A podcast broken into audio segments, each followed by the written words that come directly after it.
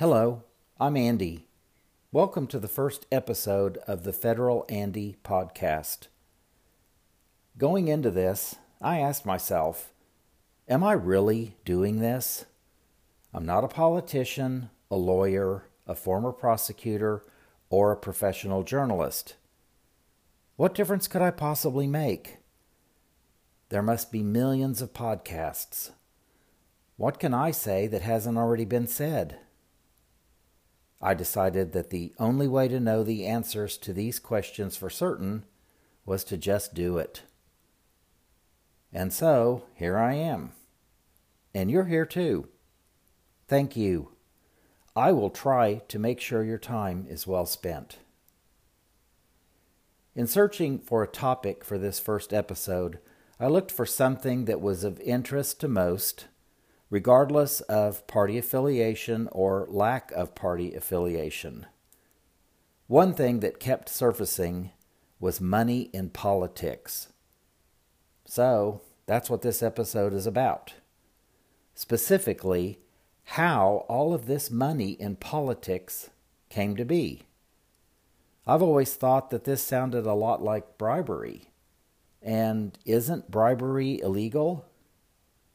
Apparently, it depends on who you are. Black's Law Dictionary defines bribery as the offering, giving, receiving, or soliciting of any item of value to influence the actions of an official or other person in charge of a public or legal duty. With regard to governmental operations, essentially, bribery is, quote, corrupt solicitation, acceptance, or transfer of value in exchange for official action.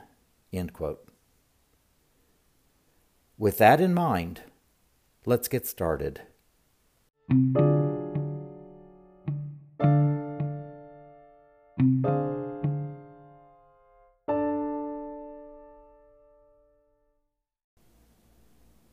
Episode 1 Money in Politics.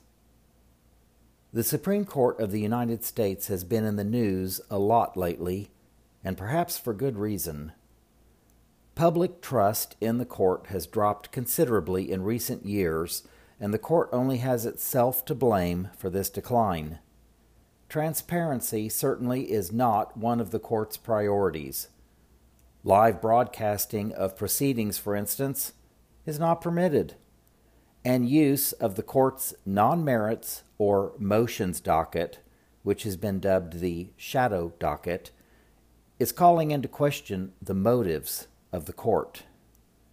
A shadow docket is when the court issues emergency orders or summary decisions without oral argument. The shadow docket is a departure from the normal proceedings of the court and as such causes concern. One of the biggest issues for Americans today is money in politics. We frequently hear about members of Congress attending fundraisers or of them being on the road campaigning. Often these things happen when they aren't running to keep their seat in the near future. Some sources say members of Congress may spend as much as 50% of their time, and often more than that, fundraising. That means taxpayers are only getting half of their time at best. I saw one report that stated senators spend two thirds of their last two years of their term raising money. It's become a big business and has taken the focus off of we the people. According to the Center for Responsive Politics, almost $14 billion was spent on the 2020 races. Research shows that in most instances, the better funded candidate wins, and thus the impetus for raising more money than your competitors. A couple of decisions by the Supreme Court over the years have contributed to this, and we're going to take a look into those decisions in this episode. You may have heard the sayings, money is free speech, and that Corporations are people. You can thank the nation's top court for those. It all started back in 1976 with Buckley versus Valeo. This decision maintains limits on the amount individuals, including billionaires, can donate directly to a candidate, but states that the same billionaire who has limits on donating directly to candidates can buy advertising for a candidate which is pretty much unlimited. What's the issue, you may wonder? Well, which person is going to get the attention of the candidate? The individual who donated $100 directly or the billionaire who bought $10 million in advertising for the candidate? Here's a quote from the court's decision that kind of sums it all up. Quote, the concept that government may restrict the speech of some elements of our society in order to enhance the relative voice of others is wholly foreign to the First Amendment, which was designed to secure the widest possible dissemination of information from diverse and antagonistic sources. What does that mean? It would seem the Supreme Court thought that a direct contribution from an individual of a relatively small amount would create the possibility of corruption. But an advertising package valued at millions of dollars that was created and aired on behalf of that candidate would not. The failure of the Supreme Court to see the connection between the benefits of the advertising to the candidate and the chain of communication and favoritism that could create is baffling. Up next is First National Bank of Boston versus Bellotti from 1978. In an attempt to protect the referendum process from any undue corporate influence, the Massachusetts legislature passed a law that prohibited corporations from contributing money that was intended to influence the vote in their favor. Banking organizations and corporations didn't like this law and challenged it. The law was intended to protect voters, but the Supreme Court struck it down, despite a couple of protections the law specifically provided to voters. Massachusetts wanted to make sure that the votes of actual voters had meaningful input in the electoral process and that shareholders and individuals invested in these corporations didn't have their funds put toward politicians and legislation that were not in their interests. The Supreme Court found that no evidence existed that corporations were smothering other points of view or were reducing confidence citizens held in government or were undermining the small d democratic process in any way. Further, the court felt that the concerns of shareholders and investors in the Massachusetts legislation was too narrow, as well as too broad, at the same time. How is that even possible? Here's a snippet from the decision. Quote, it is the type of speech indispensable to decision making in a democracy and this is not less true because the speech comes from a corporation rather than an individual. End quote. In this move, the court removed protections that would have prevented corporations from potentially having overwhelming power over voters and opened the door to a later case known as Citizens United, which we'll address shortly. This brings us to the 1986 nonprofit case of the Federal Election Commission versus Massachusetts Citizens for Life. Section 441B of the Federal Election Campaign Act prohibited corporations from using internal Treasury funds to pay for anything related to a federal election. Such monies had to be held in a separately funded account that was financed solely by voluntary contributions intended for such purposes. Massachusetts Citizens for Life, a nonprofit corporation, sent out a newsletter periodically, and one in particular was generated as a special edition with a headline on the front page that read, quote, Everything you need to know to vote pro life. End quote. This was prohibited by Section 441B, and the court needed to decide if that section was constitutional or not. In this instance, the court acknowledged that corporations were able to use their many available resources to gain, quote, an unfair advantage in the political marketplace, end quote. And it further recognized that the treasury funds of a business corporation, quote, are not an indication of popular support for the corporation's political ideas they reflect instead the economically motivated decisions of investors and customers. End quote.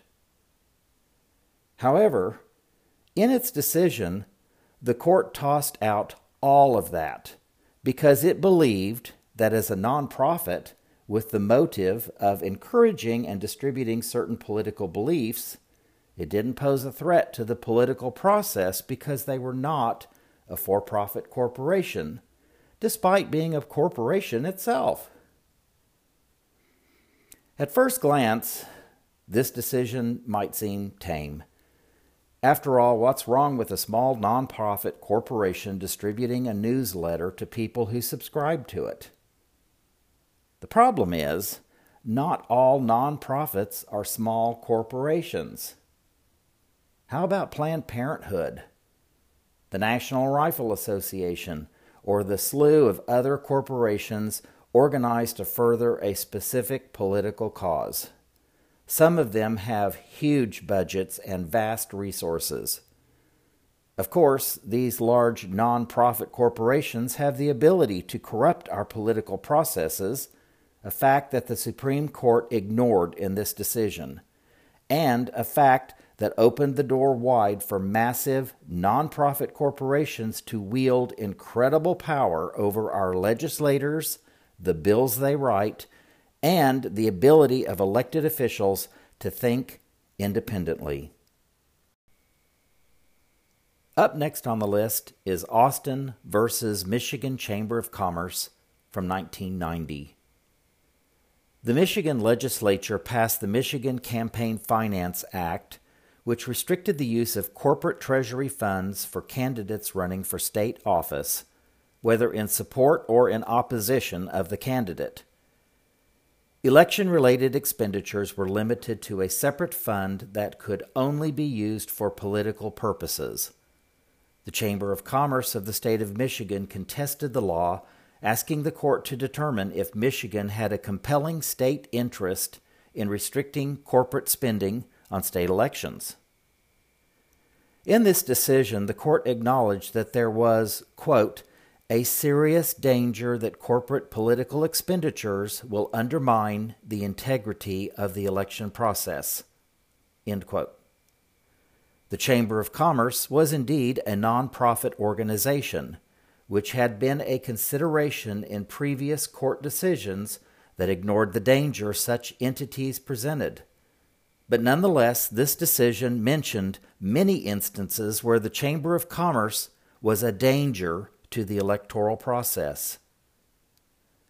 The bottom line here is if one entity is an individual of modest means that works for a company and supports candidate A, and another individual is a billionaire who owns a majority of stock in that same company but supports the opposing candidate B, with the sole defining difference being unequal power related to financial wealth, the billionaire can mute the efforts of the individual, minimizing their ability to spread the word.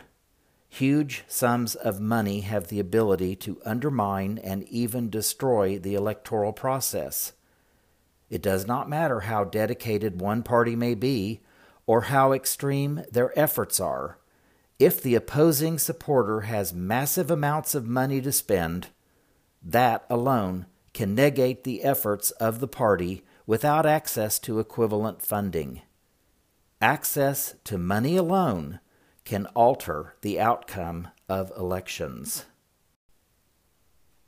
Now we come to a really big one Citizens United versus FEC from 2010.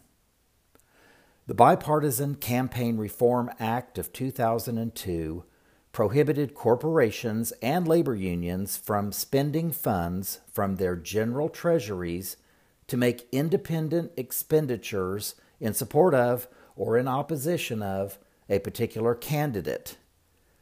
Also prohibited in this act were electioneering communications, which mentioned a candidate running for federal office within 30 days prior to a primary election or 60 days prior to a general election, which were televised over the air or on cable or satellite media formats.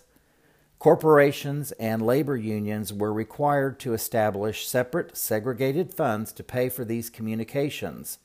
This included activities through political action committees affiliated with a corporation or labor union. Citizens United was a nonprofit corporation that challenged the Bipartisan Campaign Reform Act of 2002. The decision of the Supreme Court in Citizens United versus FEC was a direct contradiction to the court's decision in Austin versus Michigan Chamber of Commerce.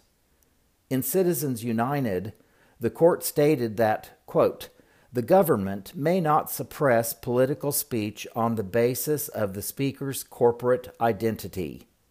No sufficient governmental interest justifies limits on the political speech of nonprofit or for profit corporations.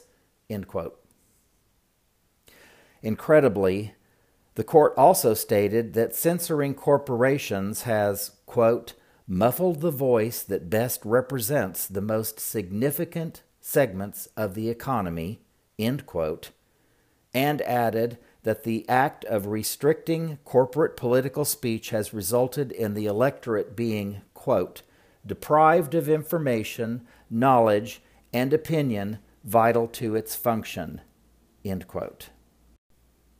Further, it was noted, quote, the court has thus rejected the argument that political speech of corporations or other associations should be treated differently under the First Amendment simply because such associations are not natural persons.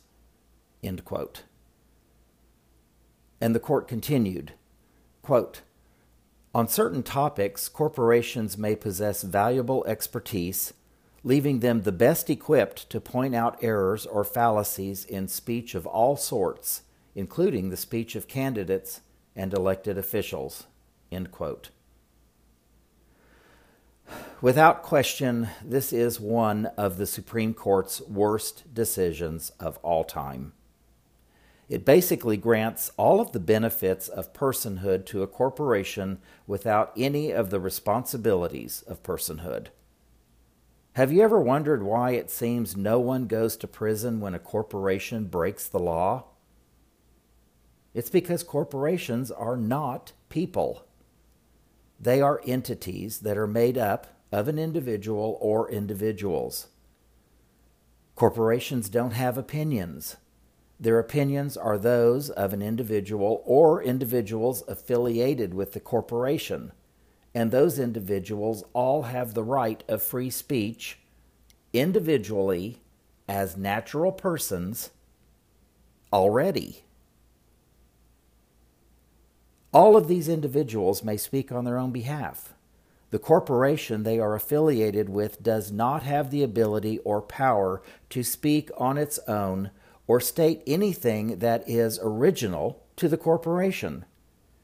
In short, the corporations cannot add a new idea to the discussion, nor can it say anything that individual members of the corporation cannot say on their own behalf.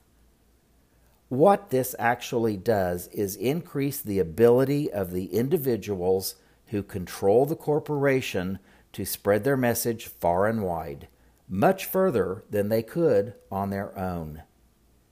It gives these individuals supreme free speech rights that other citizens don't have.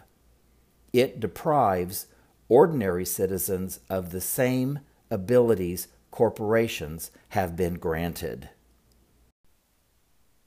It should be noted that corporations have benefits that ordinary citizens do not have limited liability, for one, and the ability to increase their economic viability through perpetual life. If not regulated, this allows corporations to dominate the economy and even control the electoral process.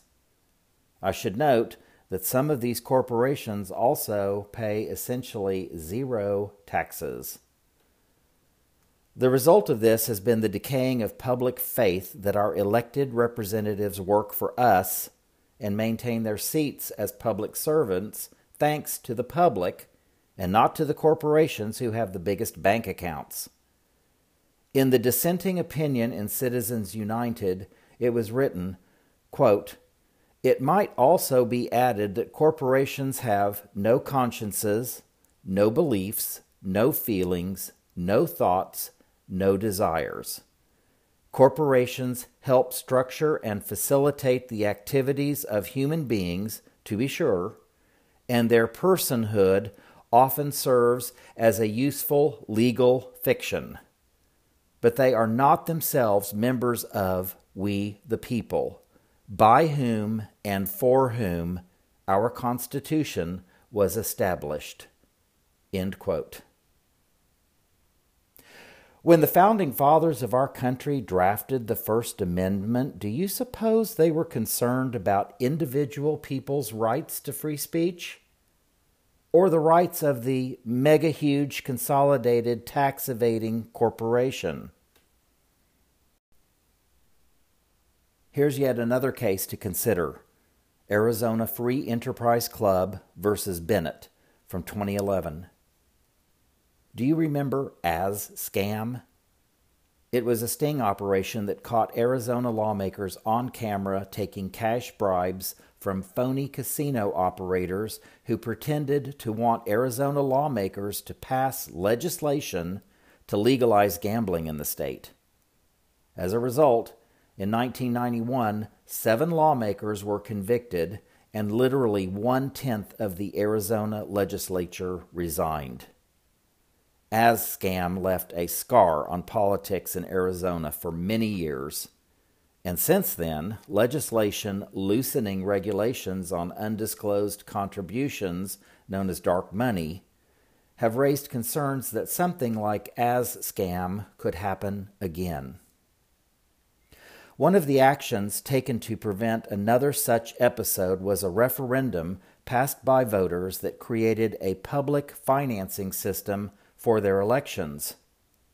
It was not mandatory that candidates participate, but those who did received public funds, and this allowed for further matching funds of up to twice the original amount if an opposing candidate who had private financing had expenditures that exceeded the initial amount the publicly financed candidate received.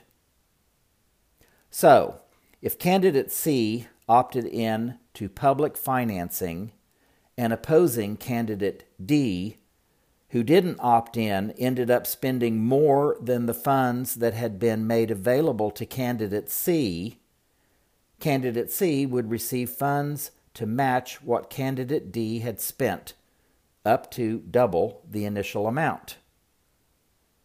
The folks who challenged this said the matching funds penalized their speech and burdened their ability to fully exercise their First Amendment rights.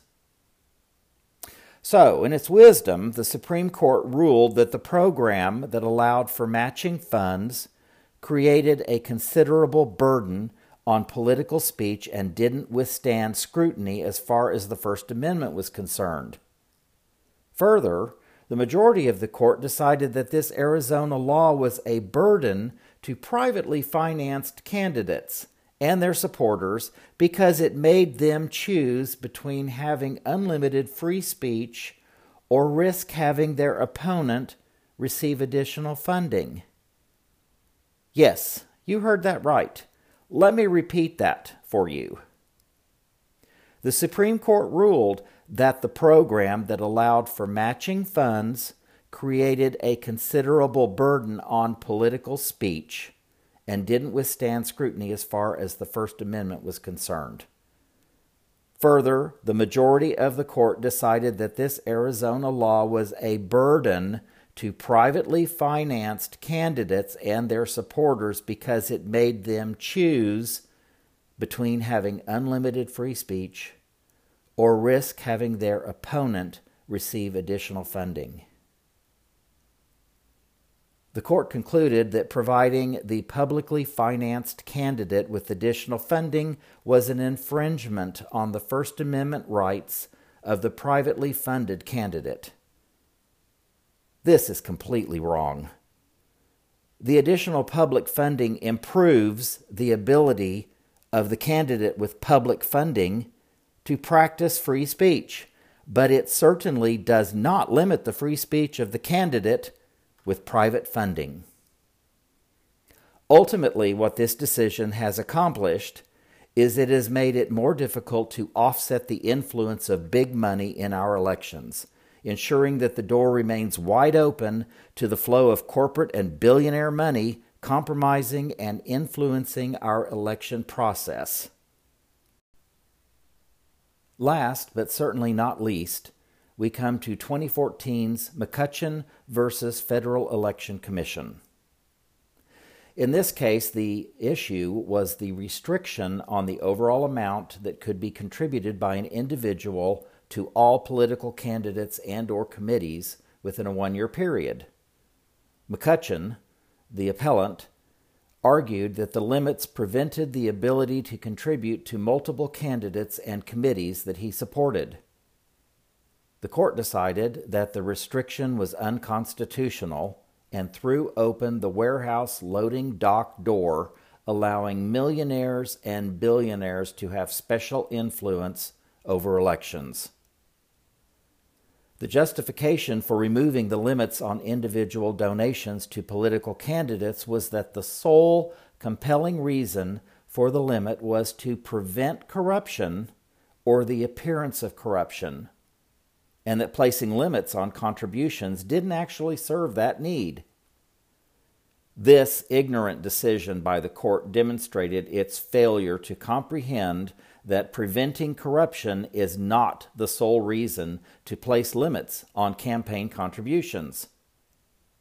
How about the need to prevent an individual from having too much influence over a legislator because of their campaign contributions? Or how about ensuring that all citizens are able to have equal time with their legislators, regardless of their wealth and ability to donate money to candidates who might eventually represent them?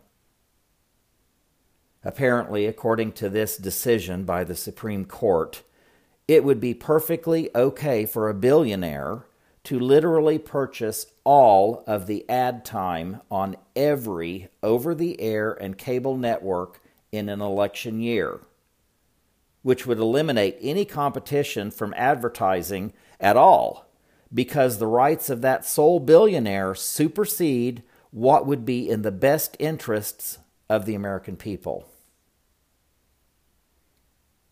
Money is not free speech. Money stifles free speech because whoever has the most money gets the time and attention of the candidate or legislator, and the citizen without the money to buy the attention is largely ignored. And it should be clear that corporations are not people. I've yet to see a certificate of live birth for a corporation. What these decisions do is allow wealthy executives and CEOs to have more influence over elections due to their ability to inject huge sums of money into the process quickly by writing a check. The average citizen is not able to do this, giving those with access to big bank accounts more influence over the electoral process. And as mentioned earlier, some of these corporations pay little to no taxes. If this leaves you feeling like the nation's highest court has repeatedly over the years ruled in favor of corporations and wealthy individuals at the expense of we the people, you would not be wrong in coming to this conclusion. And I think it's pretty obvious that these decisions have resulted in huge amounts of money flowing into politicians' bank accounts. And the silent expectation of the giver that the recipient will be appreciative and respond in kind with legislation and their vote at an appropriate time. Is this not bribery? The very people who will have to change this are the same people who benefit from it. They will likely only do so after their constituents demand the changes be made, after huge public outcry, and at the risk of losing their seats if they don't act. If you're still with me at this point, thank you for your time. I would be grateful to you if you'd subscribe and share this podcast to let your friends and family know about it. You can also find me on Twitter at Federal Andy. Be happy, safe, and healthy, and I'll hopefully be talking to you again next week. Thanks again for listening.